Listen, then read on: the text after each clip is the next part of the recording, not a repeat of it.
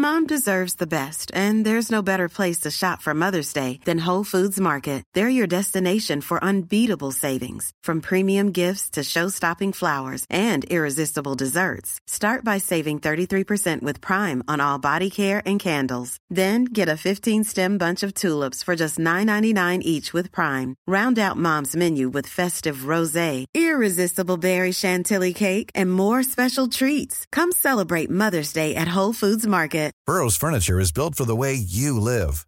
From ensuring easy assembly and disassembly to honoring highly requested new colors for their award-winning seating, they always have their customers in mind. Their modular seating is made out of durable materials to last and grow with you. And with Burrow, you always get fast, free shipping. Get up to 60% off during Burrow's Memorial Day sale at burrow.com/ACAST. That's burrow.com/ACAST. burrow.com/ACAST. Mother's Day is around the corner. Find the perfect gift for the mom in your life with a stunning piece of jewelry from Blue Nile. From timeless pearls to dazzling gemstones, Blue Nile has something she'll adore. Need it fast? Most items can ship overnight. Plus, enjoy guaranteed free shipping and returns. Don't miss our special Mother's Day deals. Save big on the season's most beautiful trends. For a limited time, get up to 50% off by going to BlueNile.com. That's BlueNile.com.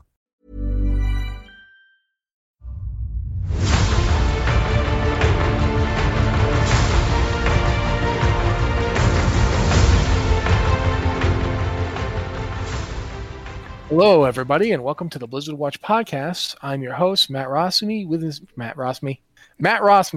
I'm Matt Rossi. I don't know my own name. That's the show, everybody. It's been a great week. See you next week. No, we're still going to do the show, even though I don't know who I am. Matt Rossi. That guy sounds like a winner. Let's keep him.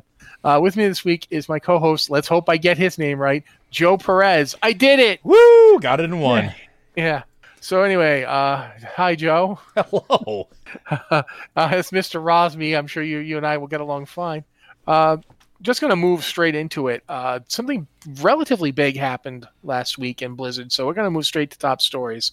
Activision had a subsidiary company. It was a studio. It was one of many that Activision has, named Vicarious Visions, but they don't anymore.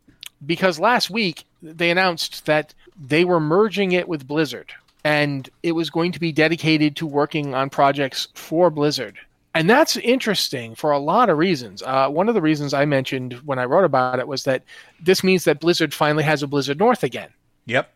Because, Vicarious Visions is in Albany, relatively northern in New York. It's south of where Joe lives, but it's fairly upstate. It's close enough that I could work there and still come home if I decided to try to get a job there. Yeah, but one of the things that Vicarious Vision is known for is their most recent product. The most recent game they shipped was a remaster of the original Tony Hawk games, Tony Hawk 1 and 2, which were fantastic. Now, apparently, people really liked this remaster. I spent a lot of time playing it.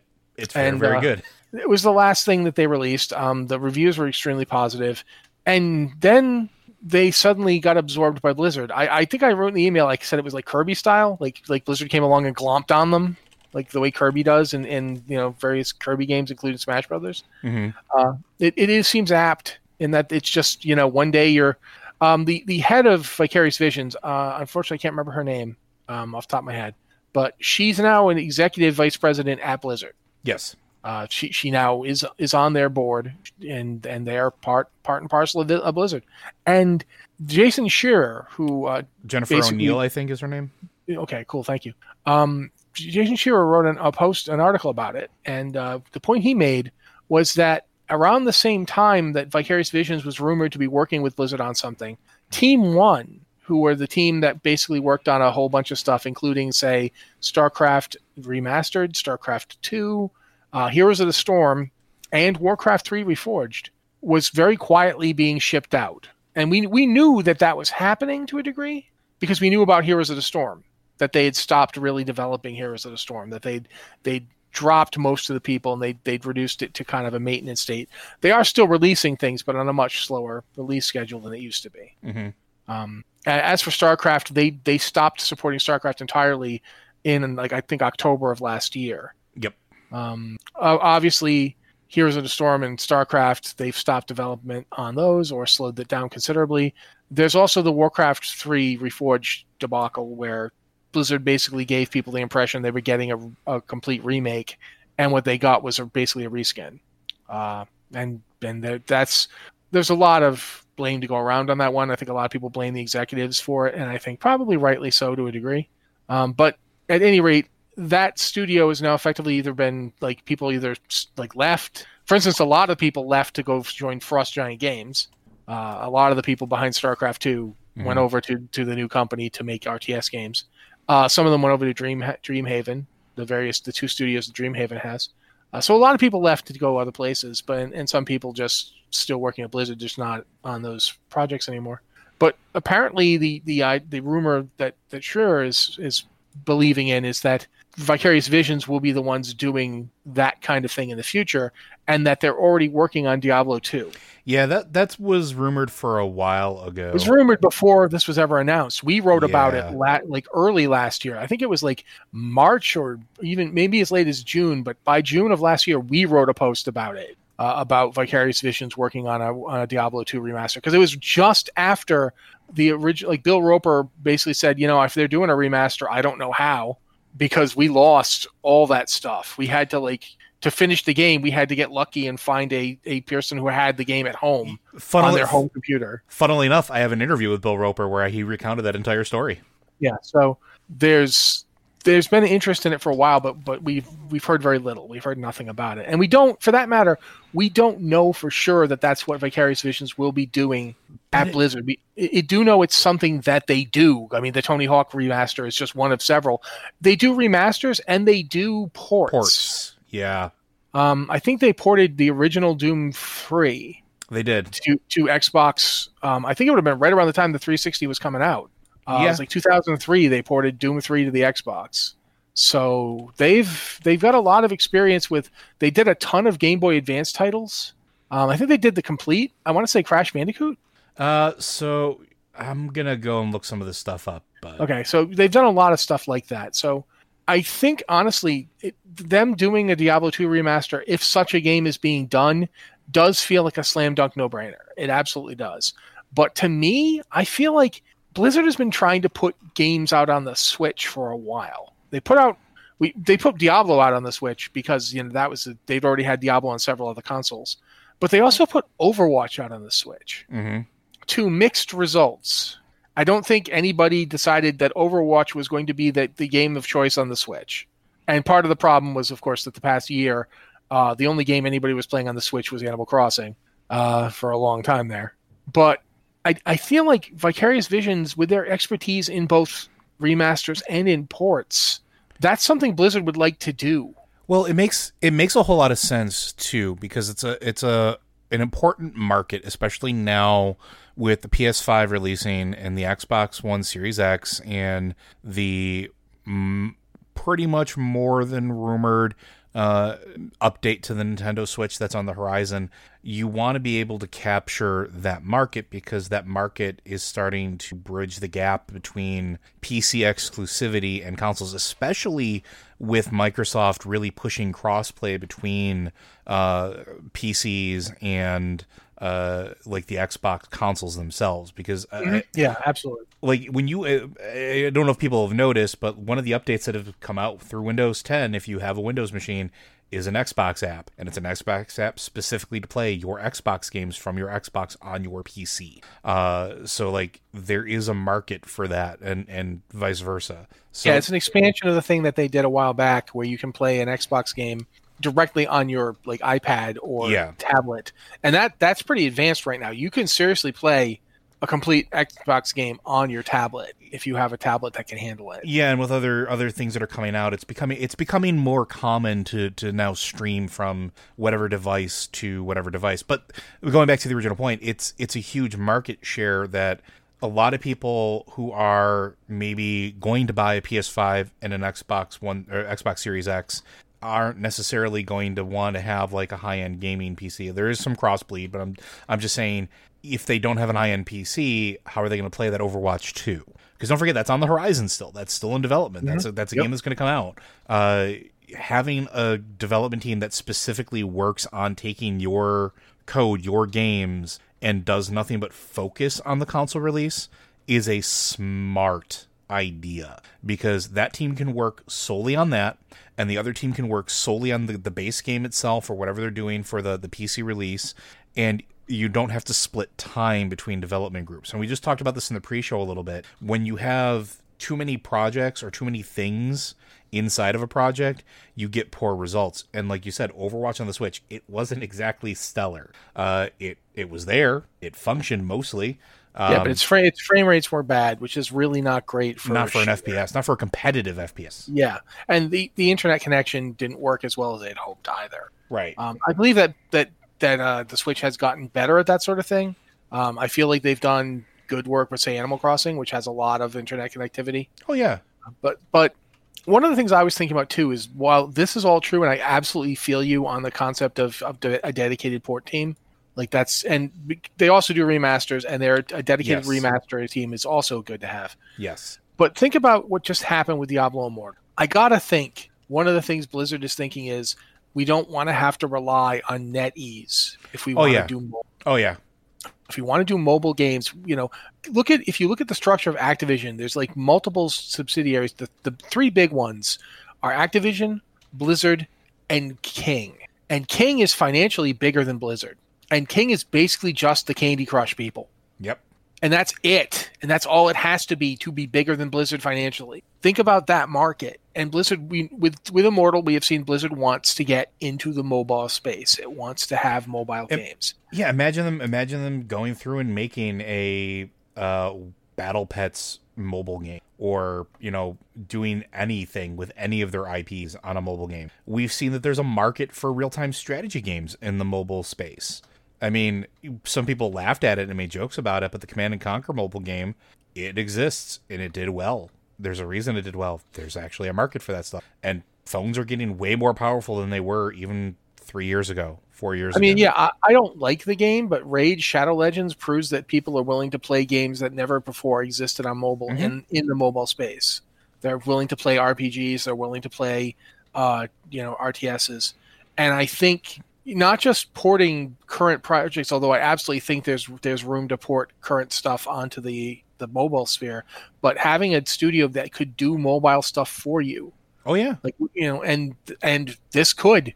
I mean, they've got maybe it's not mobile phone stuff, but they worked on multiple GBA titles. They definitely have the people there, and they could. It's having a team to do that kind of thing would absolutely be something Blizzard would have to do. On the other hand, however, a lot of the problems with the games that they did release, for instance, Warcraft 3 Reforged, that's definitely attributable to like pressure to get it out fast and to deliver more and talk it up in a way that didn't jibe with what they were actually trying to do. Now imagine going back to that project and having, I'm not saying this is ever going to happen, but I'm just saying, imagine having resources that you could actually dedicate to making a remaster that is actually that you can say takes one of your beloved titles and says, yeah, we really effed this up. This was bad. Let's make it good. Going back to something we talked about during the pre-show as well. If you're not a Patreon subscriber, maybe consider it. Or show up early to game. One or the other. Charlie. Sorry. Shameless self-plug. But if you have resources to actually start giving those things attention and make them good, why wouldn't you? Yeah, there's definitely room for that to be something that they do. I believe that it's ripe with potential, and I really enjoy that. I like the fact that this merger feels like it has good potential. This is very similar to, like, not to compare another behemoth to another behemoth, but like Bethesda getting bought up by Microsoft, like becoming in-house. There's a chance that's going to fix some problems that may have existed beforehand. So I don't know. I'm excited about this. Like, this news is... I'm really curious what Vicarious Visions is going to start working. Yeah, it is to me very much a position of... It depends on what we get announced at BlizzCon. Yeah, because there's definitely... I feel there's going to be something. Well, yeah, people keep forgetting. I think at this point, it's because it's so unusual to have it when they're going to have it. BlizzCon Online is in less than a month. Mm-hmm. I believe it's February 19th. And then the 20th as well. I think it continues. And as a result of that, we're in a position where, if in an ordinary year, we would have gotten announcements for what Blizzard is doing next last November, and we didn't. and they've been sitting on whatever they're working on next because they've switched to a home footing. But they put Shadowlands out at a home footing, and while Shadowlands was not absolutely flawless as a launch, it was a really good launch, and the game was relatively... The bugs were not anywhere near as disruptive as... I'm going to use the example of a game I'm playing, Assassin's Creed Valhalla, which had some significant bugs and they similar problem. They switched to a work from home thing, and that kind of stuff. It is not easy to do. You are not in the office. You can't just walk across the hall and talk to the guy who's doing the thing that your thing is interacting with to figure out, why isn't this working? You have to call them up. You have to get a meeting together on Zoom or whatever your company's using. I don't know. And that might be Discord for all I know. But you need to get that together. There's lots of challenges to the working from home, and Blizzard pulled it off really well for Shadowlands. Mm-hmm. They worked under they did push it back, but they got it out on time, and well, not on time, but for their second release projection, they got it out and not particularly buggy. It ran pretty well. Bugs were there, and they've been fixed, and there are still some, but it for a game that was released at home, they did a really good job. And I'm wondering what they've shifted to. I mean, obviously one of the things we're going to hear about at BlizzCon is going to be what's coming next in Shadowlands. That's just a no-brainer. We're going to hear that. But what else are we going to hear? We know that they've moved Diablo Immortal to testing. Yep.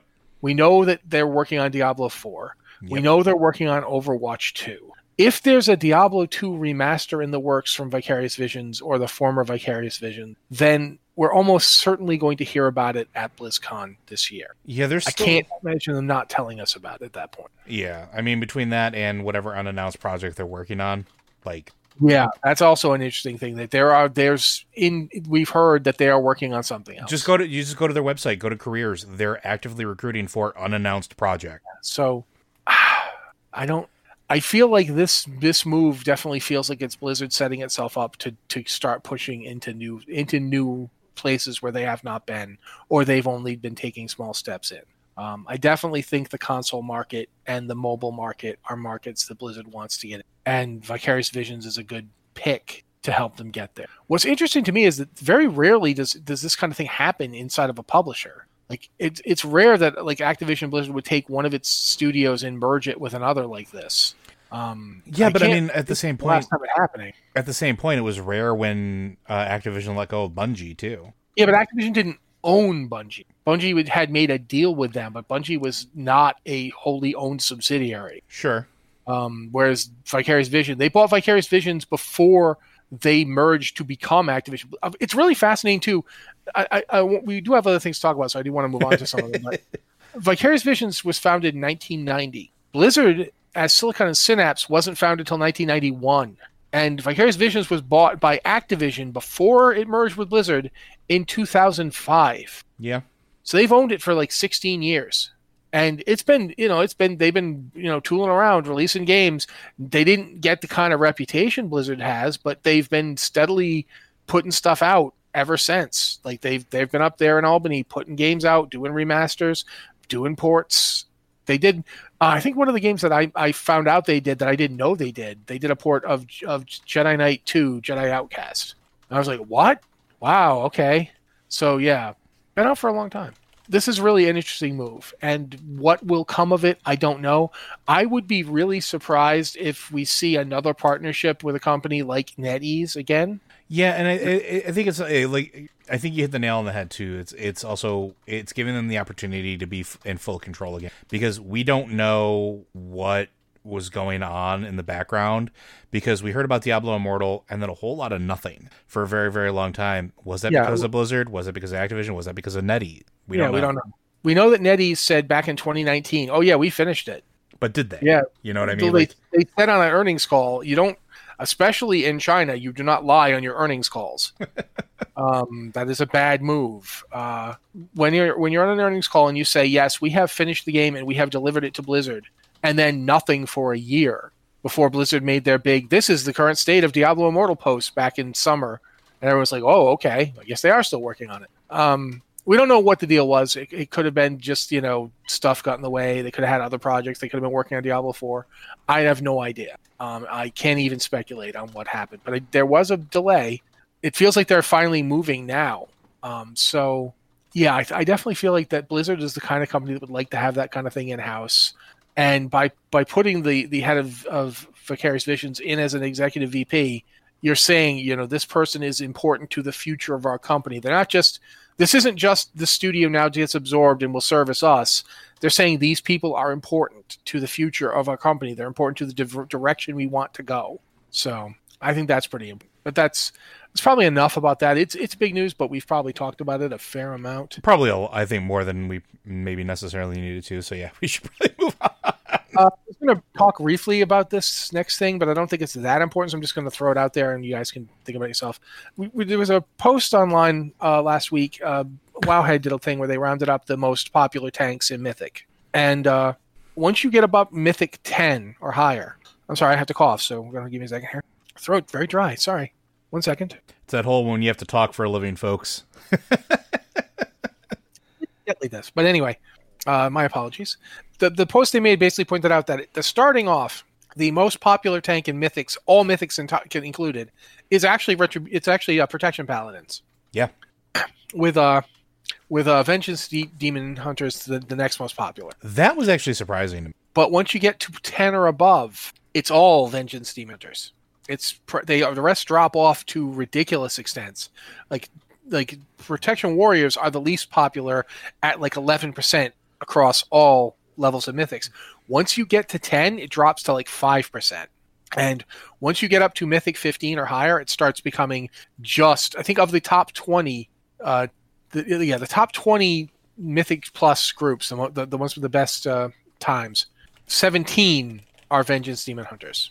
2 are, I think, 2 are monks and 1's a druid. See, I'm always curious about this stuff. And again, we don't have to talk too much about it, but like, I often think about this, and I've had talks about this with like my guild a lot. It's how much of this is driven by actual numbers and how much of this is player perception driving grouping. And the only reason I bring this up is because like I have what I call the Resto Shaman curse. I'm not a bad healer. I'm pretty dang good. I know what I'm doing. I still can't get a pug group above a +4 to take me, despite my gear level and skill. And it's because there's this purveying perception that Resto Shamans suck. And so I'm wondering if any of that plays into some of this type of distribution as well. I'm positive it does. It does absolutely. It always has. In World of Warcraft, player perception does often affect the composition of groups. But when you're at that level, the level of the 20 best groups in the world, it doesn't. Or more accurately, they make the perception. The groups that are at this level, the groups that are pushing 15s, 20s, and higher, they're the ones who create the opinion that everybody has that Vengeance Demon Hunters are the best. And the reason that they're bringing Vengeance Demon Hunters is that Vengeance Demon Hunters have something that works even if you're under-geared for the content you're pushing. Because keep in mind, these groups are pushing those keystones as fast as they can. They're not waiting to get geared up. They're jumping into them as soon as they can get there. As soon as they have gear that's even remotely within the realm of possibility, they are pushing that content. So it's sort of a feedback loop where there is a reason that the Vengeance Demon Hunter is the most popular tank. And that reason is that they have abilities that work really well for the mythic dungeons that they are running with the affixes they are hitting. I think one of the things that the points that was made is that the Vengeance Demon Hunters are exceptionally mobile. Oh yeah, no, mobility is king right now. And not only are they exceptionally mobile, they have decent enough damage and decent enough cooldowns that they can become extremely tanky when they can't get away. They can tank enough, they can take enough damage long enough to get their cooldowns back and then get away and kite again. And they can do enough damage to actually hold threat while running around like a lunatic. In order for that to change, the necessary makeup of the comp would have to change. But I do think you're absolutely right that there is perception is at work, especially when you start looking at the broader group of what goes into all mythics. Because, you know, yes, people doing mythic 20s are min-maxing everything. People doing mythic 3s are not. Like Joe just said, he had a hard time getting a pug above a 5 because people think that shaman aren't any good. Those people don't really need the best possible healer in order for that to work. They're doing it because they've seen other people do it. Mm-hmm. That's how it comes down to. But at this point, we should probably move on to do some emails, if you don't mind, Joe. Actually, this week, I'll be up front. This week, we didn't get any emails. This is all from Discord. If you have a question for us, you can go to our Discord. We have two channels, the Patreon Q and Podcast Questions channel, which we used for this episode of the show, and the Q Questions channel, which is not for Patreon support. It's for non-Patreon supporters. We like to go with Patreon supporters first because they support the site and keep us able to do the show. If you don't mind reading them for us, Joe? Not at all. First one comes from our good friend Bruce. Hello, Bruce. Hey, Matt and Joe. Matt's got me in a meta question frame of mind. I'm thinking this is a lore watch fodder, but it could work for Blizzard Watch, too. Well, we know how this one worked out because Matt got to the question first. Blizzard comes to you and says, we'd like to have less of that series binging feeling in WoW. What do you change and what feeling do you head for? That's an interesting question. I mean, I don't dislike the series binging feeling. I think it works pretty well for WoW, to be completely honest. But if I was trying to go with something, I'd probably try to go for something that felt more like... since it is such a big thing... I'm sorry. Do you want to say something? I was going to say, like, I thought you were going to say like episodic content, like Star Trek Online. No, I think that the binging thing is episodic. I think it feels very much an episode. I would actually say something more along the lines of the MCU, which is got an episodic feel to it, but it's very much like this self-contained thing will leave. It will have connections to the next thing, but it won't necessarily one for one follow it. That might be a way to go. Because the thing is MMOs in a way pioneered the streaming content landscape. Yeah, they kind of did. Before it was a thing. Before we knew that that's how we were going to consume all media, MMOs were already that kind of thing. But one really decent example to look at the kind of thing you could go for is to actually go back and look at WoW Classic. Because WoW, before it got its first expansion... WoW was a game that every patch delivered something new and distinct. Mm-hmm. It wasn't, in a way, WoW up until 2007 had several expansions. And each of those expansions was a self-contained patch. So you went from Molten Core and Onyxia at launch to Blackwing Lair, which then now it's the top of the exact same mountain, but it's a new raid, new stuff.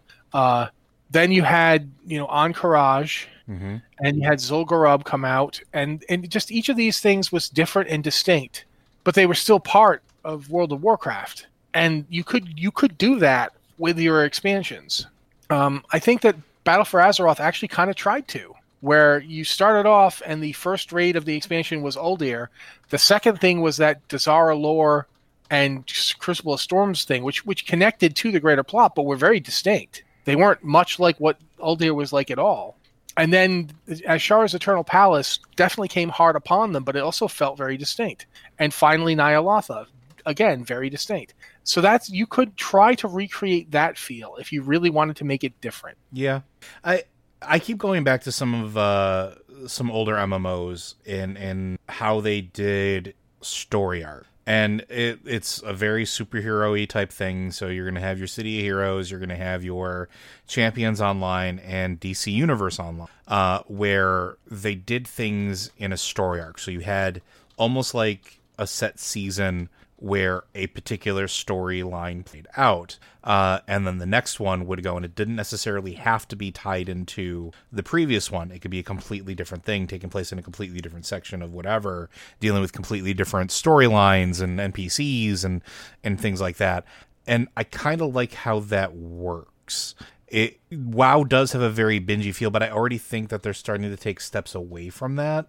I think if you look at the way that leveling works now, that's a good indicator of some shifting, at least looking at that as well. You brought up the Battle for Azeroth and how everything was almost segmented. It was very much that season-y type feel. Like you had your season of, Uldir. You had your season of raiding the Temple City. You had your season of going into the Eternal Palace and then going to Nyarlathotep.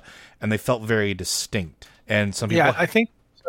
certainly to a degree there's an element of, for lack of a better word, I can't really think of exactly how to put it, but there's a degree of like the the way that True Detective worked, or the way that, you know, Doctor Who works, where, you know, each series is its own thing, while at the same time it's still the same show. Yeah, it's part of a greater whole, but it's still, it can still stand alone, right?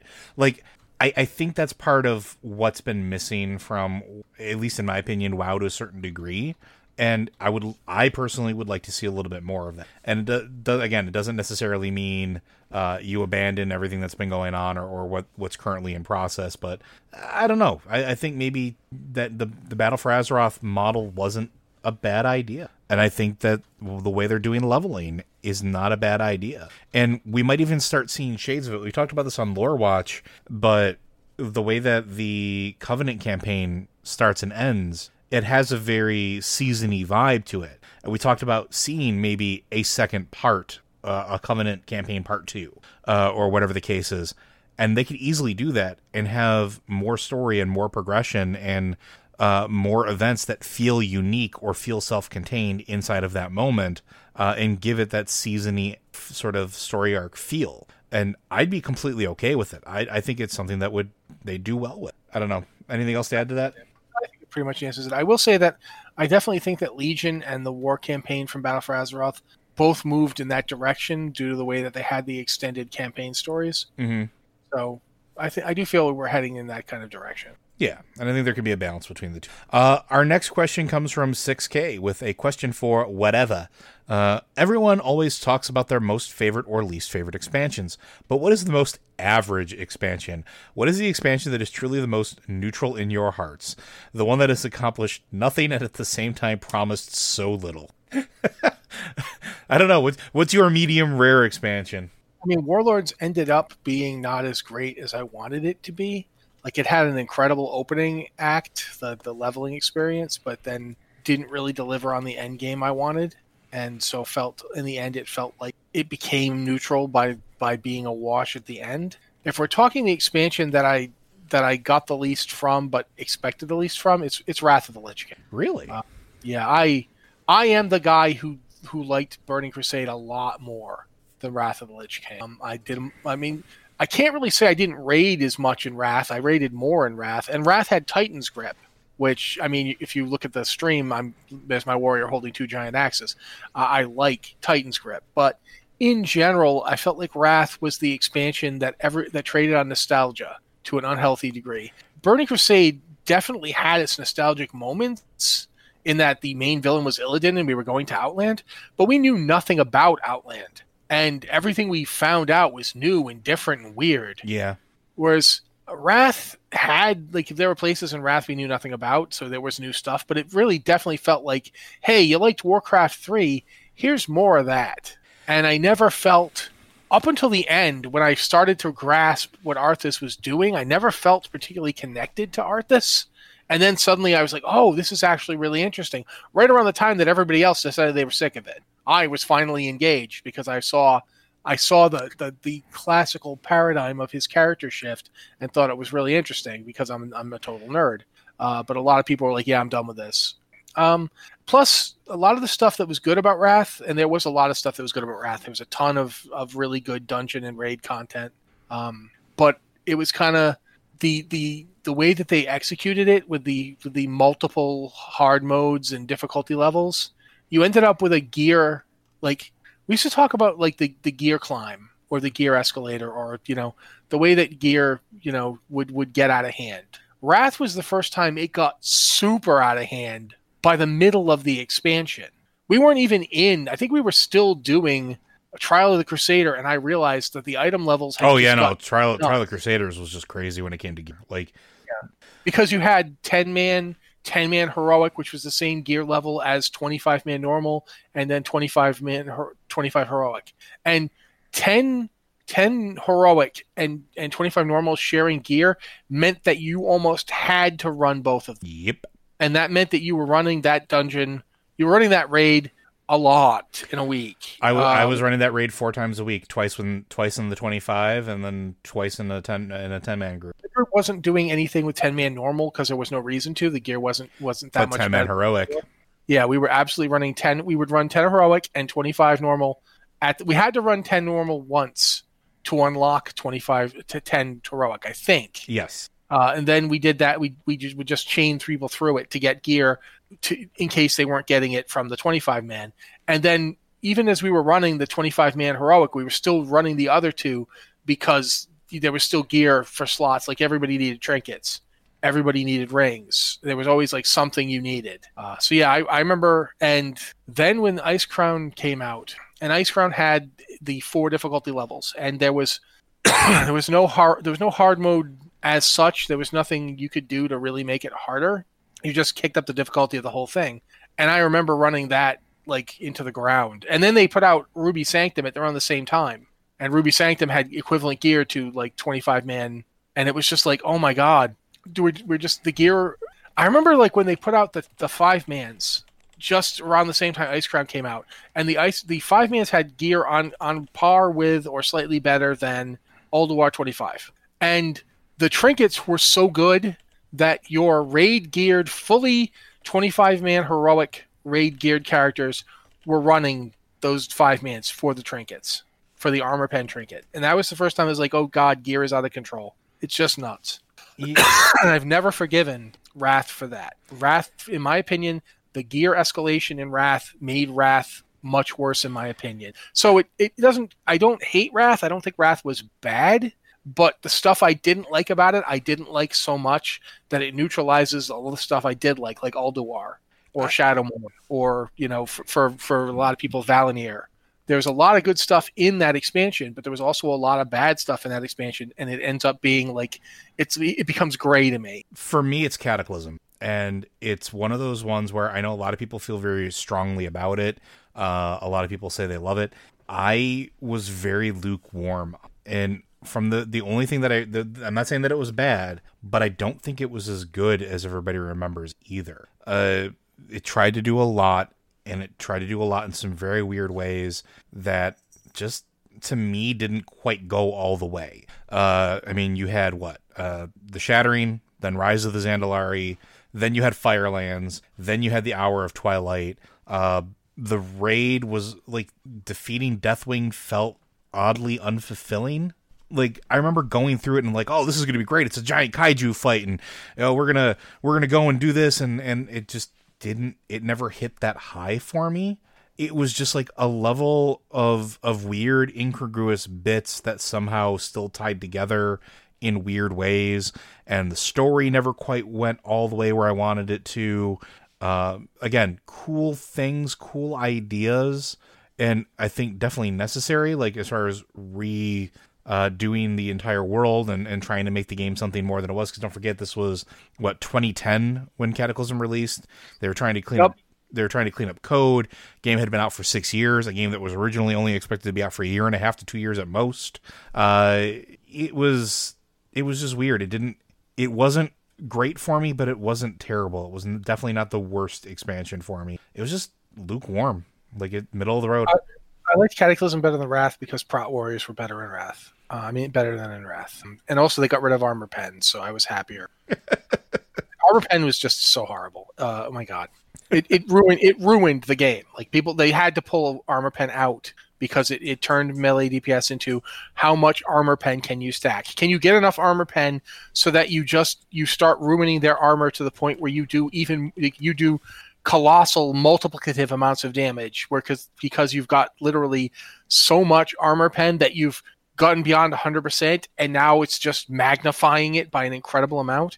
But I don't disagree with anything you're saying about Cataclysm. I think that the focus on the revamp meant that the end game stuff felt weird and rushed and not cohesive, because there was no actual cohesion between any of the endgame stuff. The cohesive tissue was found in the 1 to 60 stuff, which at the time, the game was like I think it was 85 was max level at the time. Mm-hmm. And you weren't doing that. If you were a max level character, you didn't go back and level to through all the leveling content to see the storyline stuff that connected all the max level stuff. Why would you do that? And so it felt weird and bizarre. Like a lot of stuff you needed to know about was happening in the Worgen starting zone and then in Silverpine. So if you were you'd level a Worgen to level 15, then you had to hop on your orc or you're undead and go and level to like, you know, in Silverpine for like 10 levels. And then you'd start to understand what was actually happening. It's like, what? This doesn't make any sense.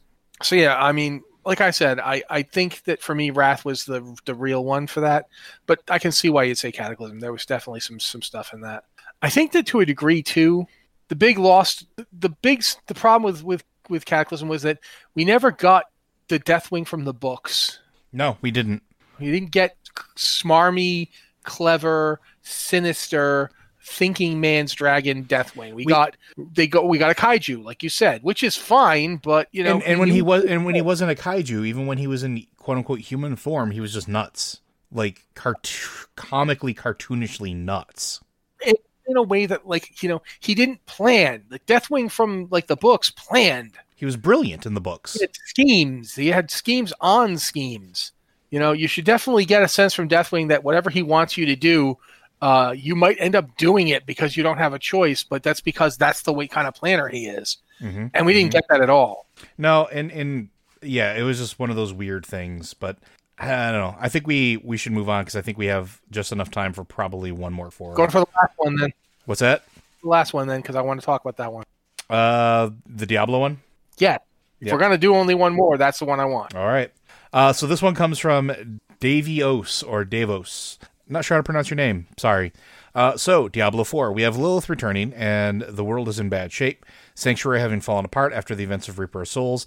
Did the Nephalem return from defeating Malthiel, or did the Nephalem infusing themselves with death in order to stop him mean they were somehow trapped there, or destroyed?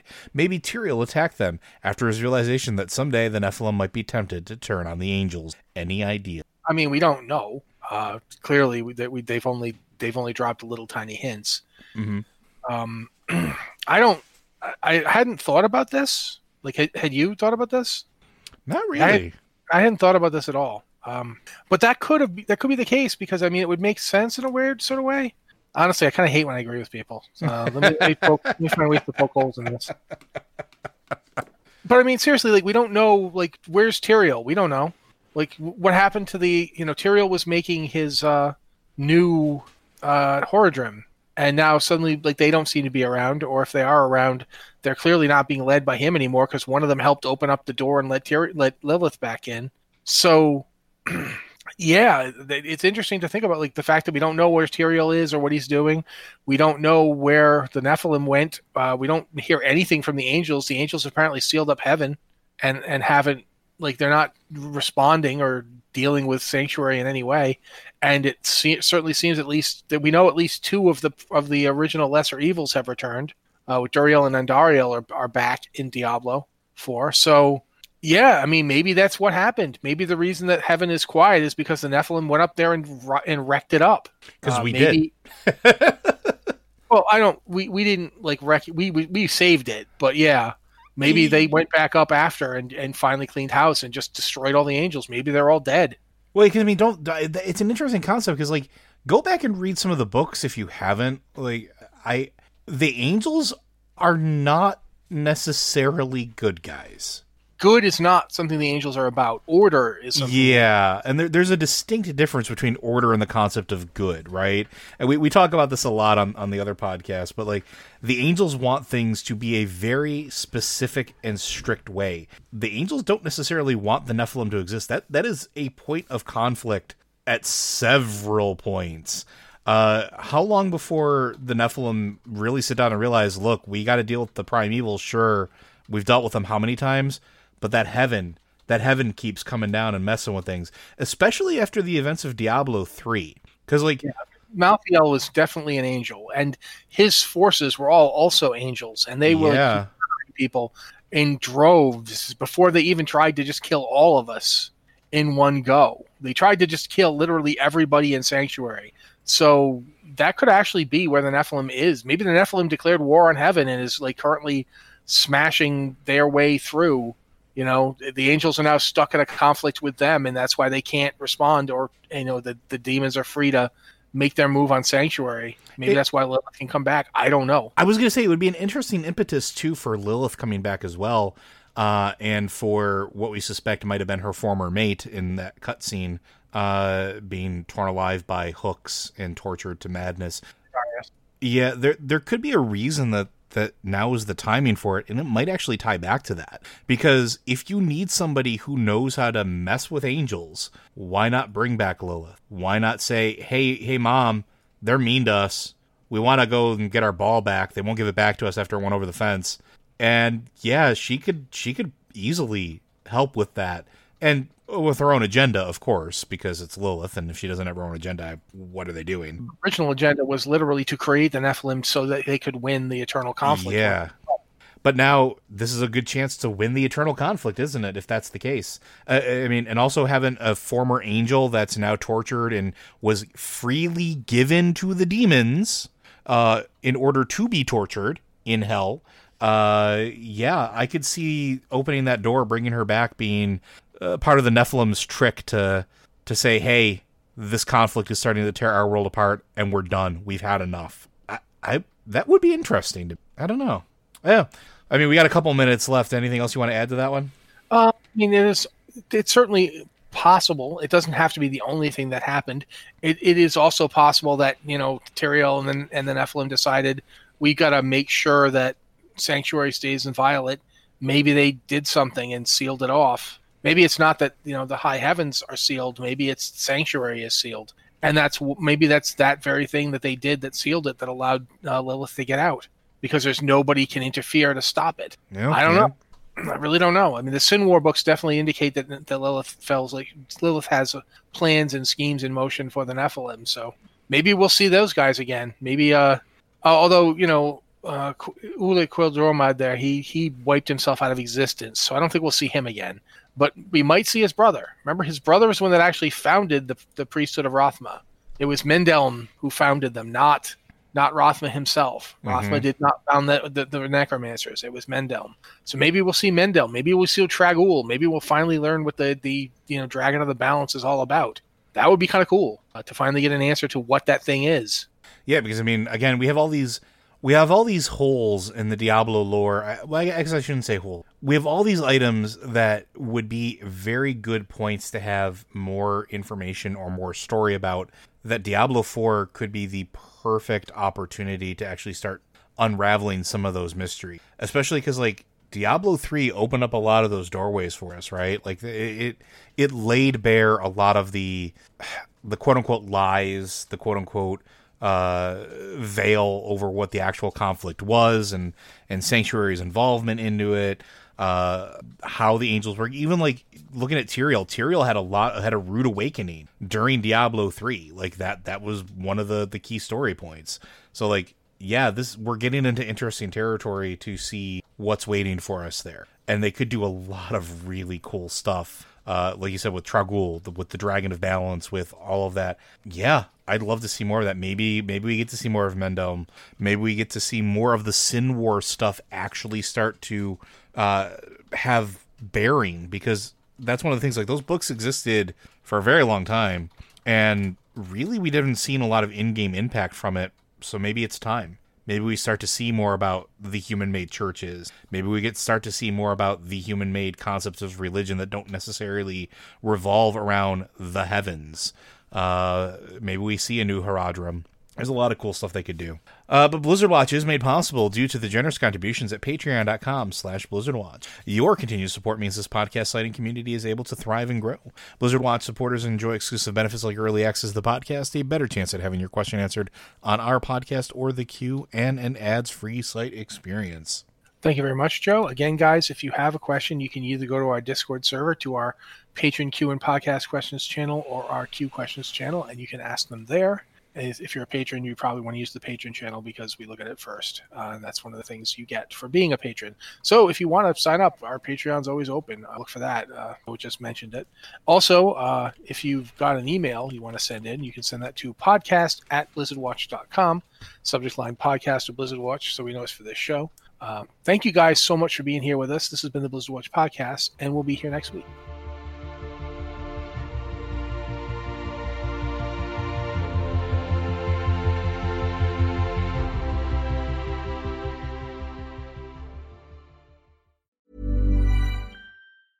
Mom deserves the best, and there's no better place to shop for Mother's Day than Whole Foods Market. They're your destination for unbeatable savings, from premium gifts to show-stopping flowers and irresistible desserts. Start by saving 33% with Prime on all body care and candles. Then get a 15-stem bunch of tulips for just $9.99 each with Prime. Round out Mom's menu with festive rosé, irresistible berry chantilly cake, and more special treats. Come celebrate Mother's Day at Whole Foods Market. Even on a budget, quality is non-negotiable. That's why Quince is the place to score high-end essentials at 50 to 80% less than similar brands. Get your hands on buttery soft cashmere sweaters from just $60, Italian leather jackets, and so much more. And the best part about Quince, they exclusively partner with factories committed to safe, ethical, and responsible manufacturing. Elevate your style without the elevated price tag with Quince. Go to quince.com/upgrade for free shipping and 365-day returns. Hi, I'm Daniel, founder of Pretty Litter. Cats and cat owners deserve better than any old-fashioned litter. That's why I teamed up with scientists and veterinarians to create Pretty Litter. Its innovative crystal formula has superior odor control and weighs up to 80% less than clay litter. Pretty Litter even monitors health by changing colors to help detect early signs of potential illness. It's the world's smartest kitty litter. Go to prettylitter.com and use code ACAST for 20% off your first order and a free cat toy. Terms and conditions apply. See site for details.